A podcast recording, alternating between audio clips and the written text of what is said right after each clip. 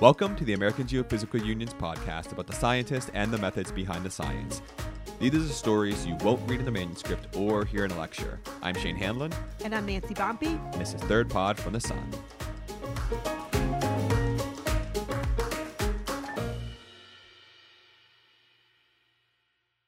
All right, so we're super excited today because we have a very, very special episode, the first of three, in fact, uh, with nature photographer James Balog. Uh, so Lauren Lipuma and I had the opportunity to interview him at AGU's annual meeting in December, not so long ago, and we're really excited about it. Yeah, I am. Well, I was very excited to meet James. Yes, He's- it was Yeah, he's totally an idol of mine. So right. It was it was a fun experience. Uh, so we're just gonna play part one of uh, the interview.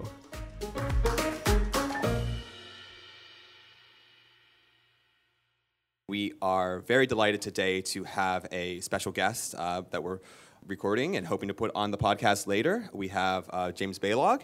He's a renowned uh, photographer, known for, um, at least to me, for um, his documentary Chasing Ice, and now um, just coming out soon, The Human Element. And so, James, thank you for being here today.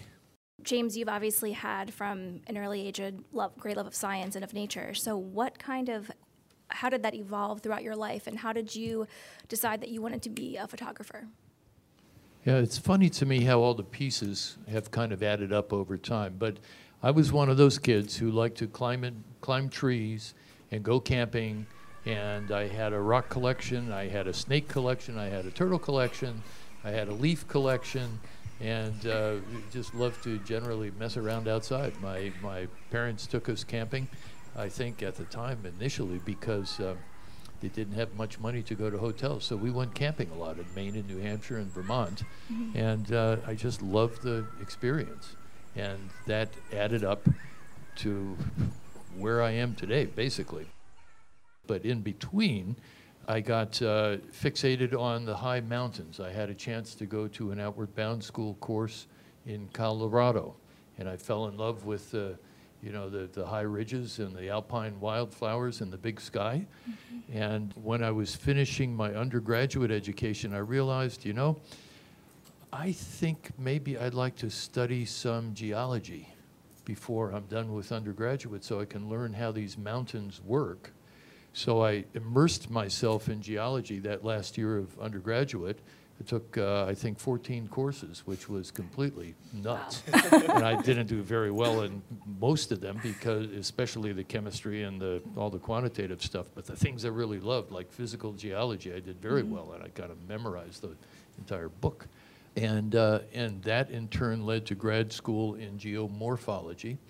However, when I was finishing graduate school, I realized I wasn't really meant to do environmental impact statements the rest of my life. That's what I had pictured coming out of grad school, uh, that I would do these, these, uh, these studies that were so common at the time. I guess, I guess they still do them, but, but they were a fresh topic in the 70s, environmental impact studies.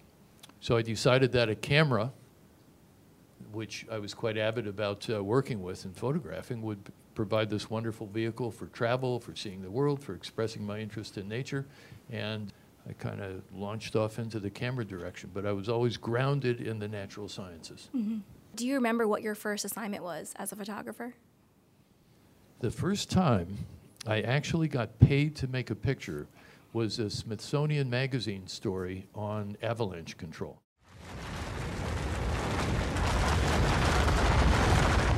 And this was a strange uh, bit of serendipity.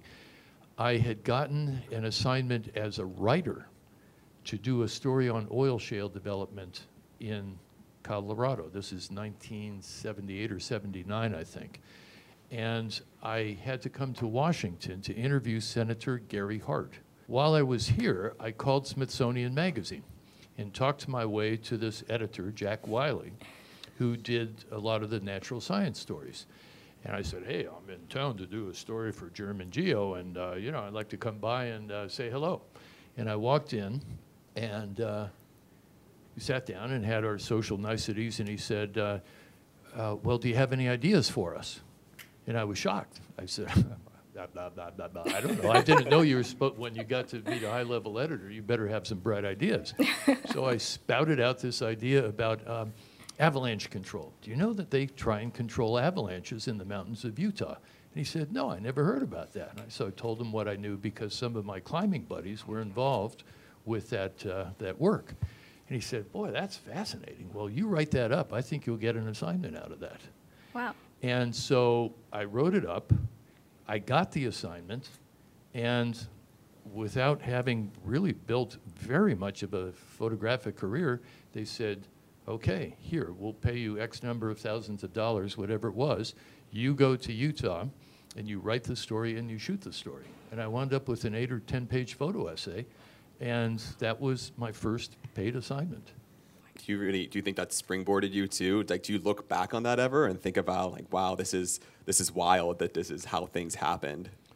It is completely nuts. It's insane. it, it should never have happened that way, really. I mean, it's mo- most people go through a long, steep um, career development curve. You know, they go from small newspapers to bigger newspapers to the big color magazines and so on.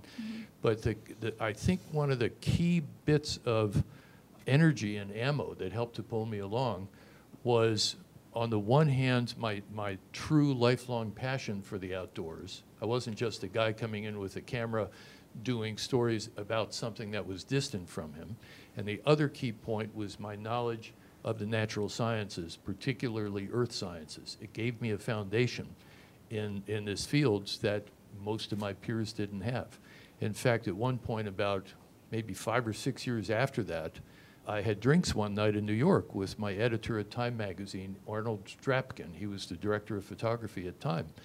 And I said, Arnold, I, I really feel kind of adrift. I don't feel like these New York photojournalist types. Here I'm out in Colorado in the mountains. Do you think I ought to move to New York so you guys see me more? He said, No. Why are you thinking like that? Absolutely not.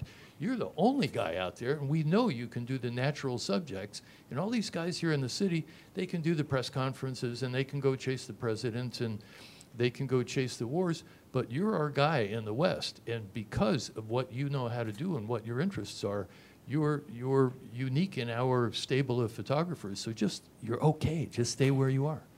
Did your background in science obviously informed you, but then did that um did that ever affect like your relationships with other photographers because you were maybe getting gigs that they weren't? Or is that just you were just doing something completely different from them?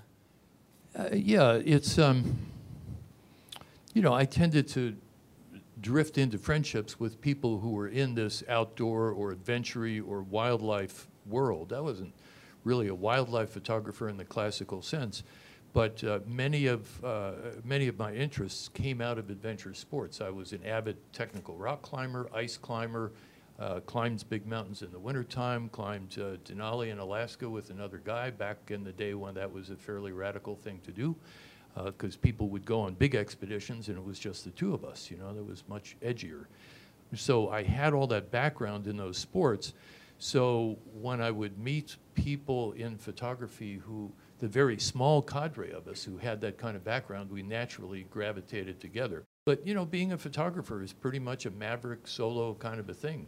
At least back that kind of photography back at that time in the 80s and 90s, you were largely on your own. You know, you've got your cameras, you might have one assistant, but you're just going out to explore the world. It's not like you're all hanging out in bars together at night, mm-hmm. which is very, very different from, from people who go and cover conflicts. You know, they all tend to stay in the same hotels in, in Baghdad or Beirut or Kabul or something, and, uh, and they hang around in the same bars at night and try and support each other, but not the kind of work I do. You know, you're off in a tent, you're off in a, in a little, you know, dumpy cabin somewhere, and you do, do your thing alone. Did they ever have an issue with you not having any formal photography training? Uh, no, not at all. Didn't matter at all. One of my other uh, early breakthroughs was uh, I can't remember how this happened exactly, but this writer, Mark Kindley, and I had this idea that we should do a story about a cancer treatment facility at Los Alamos National Laboratories in New Mexico. We had heard that they had this, this huge, weird, complex instrument co- called a Cockcroft Walton accelerator. and it would somehow take, you know, subnuclear particles and shoot them down this controlled beam. And they were experimenting with how to use it to kill cancer cells in people's bodies. Wow. And I knew zero about lighting inside these sort of uh, uh, high tech laboratories. And it was some crazy looking stuff. I mean, it was really like science fiction what, what this lab looked like. And I just kind of rented some lights at a local film production uh, uh, support facility in Denver, drove them down to Los Alamos, and spent three weeks shooting this place and plugging wires in and trying to make it look cool. Yeah. And again, that was for Smithsonian actually. Got a terrific layout from it. And the story was published, and the same day it came out, the picture editor of the Time Life Science magazine, Discover, called me and said, I have a story I want you to do. And I said, Why are you calling me? She said, I just saw your story on Smithsonian, and if you can do that for them, I want you to do this story for me. Oh, wow. And that led to this big thing on radio telescopes in the Mojave Desert. Mm-hmm. And it just kind of kept adding up from there. Yeah. So when you're out in the field or when you're out, you know, shooting in nature in mountains and these really dangerous places, how do you deal with those kind of uncertain lighting situations or, you know, what kind of equipment do you bring with you besides your camera to get that shot? Well, that's, that's a point of enormous anxiety when you're planning for these trips. You know, Yeah. we were in, uh, where was it? It was a year and a half ago. We were shooting in Alaska. It was almost two years ago. We were shooting in Alaska in the wintertime, north of Fairbanks. We were trying to photograph these methane bubbles that were believed to be coming from the bottoms of these frozen lakes. Mm-hmm. And I had a whole film crew with me. And I told these guys, look, it's really, really going to be cold and miserable. You will barely be able to keep the cameras going. Don't burden yourselves with a lot of fancy Hollywood filmmaking stuff. I'm giving you an elliptical answer, but believe me, it'll make sense. Oh, I So, trust you. so keep it light, keep it simple, because I've been through this. You know, when you're working in the cold, the simpler, the s- simple is better. These guys came with so much equipment from San Francisco and LA, we had to rent a special motel room, take all the beds and furniture out of it, and use it as a staging area for all of these fancy motion control things and, you know, th- there was piles and piles. What my guys brought to Fairbanks Oh, wow. they couldn't use any of it. They were crippled by too much gear. Mm-hmm. So the, the moral of this story is, I learned a long time ago, you keep it really, really, really simple. And at least in the cold. When it's not so cold, you can afford to bring more stuff, but I still try and keep things fairly simple. And today, I almost don't carry any lights at all because the digital cameras are so the, the, the digital files uh, have such a tremendous range of, of ability to record different uh, degrees of brightness that you can kind of fudge pictures pretty well without carrying a lot of lighting. In fact, uh, young, a lot of young photographers don't even know how to use strobes or lights anymore because they're accustomed to the crutch of these enormously powerful digital files. Yeah, I'm sure. Well, I'm sure a lot of young people don't remember darkroom processing either. or Kodachrome. uh, no, no, it's Yeah, true. You yeah. know, when uh, I started out learning how to shoot on Kodachrome, Mm-hmm. and that's an incredibly unforgiving medium. You have to bring light into a lot of situations because the, the dark areas of the picture will plug up and you can't see anything in them. But it taught a discipline. You know, you really had to know how to see light.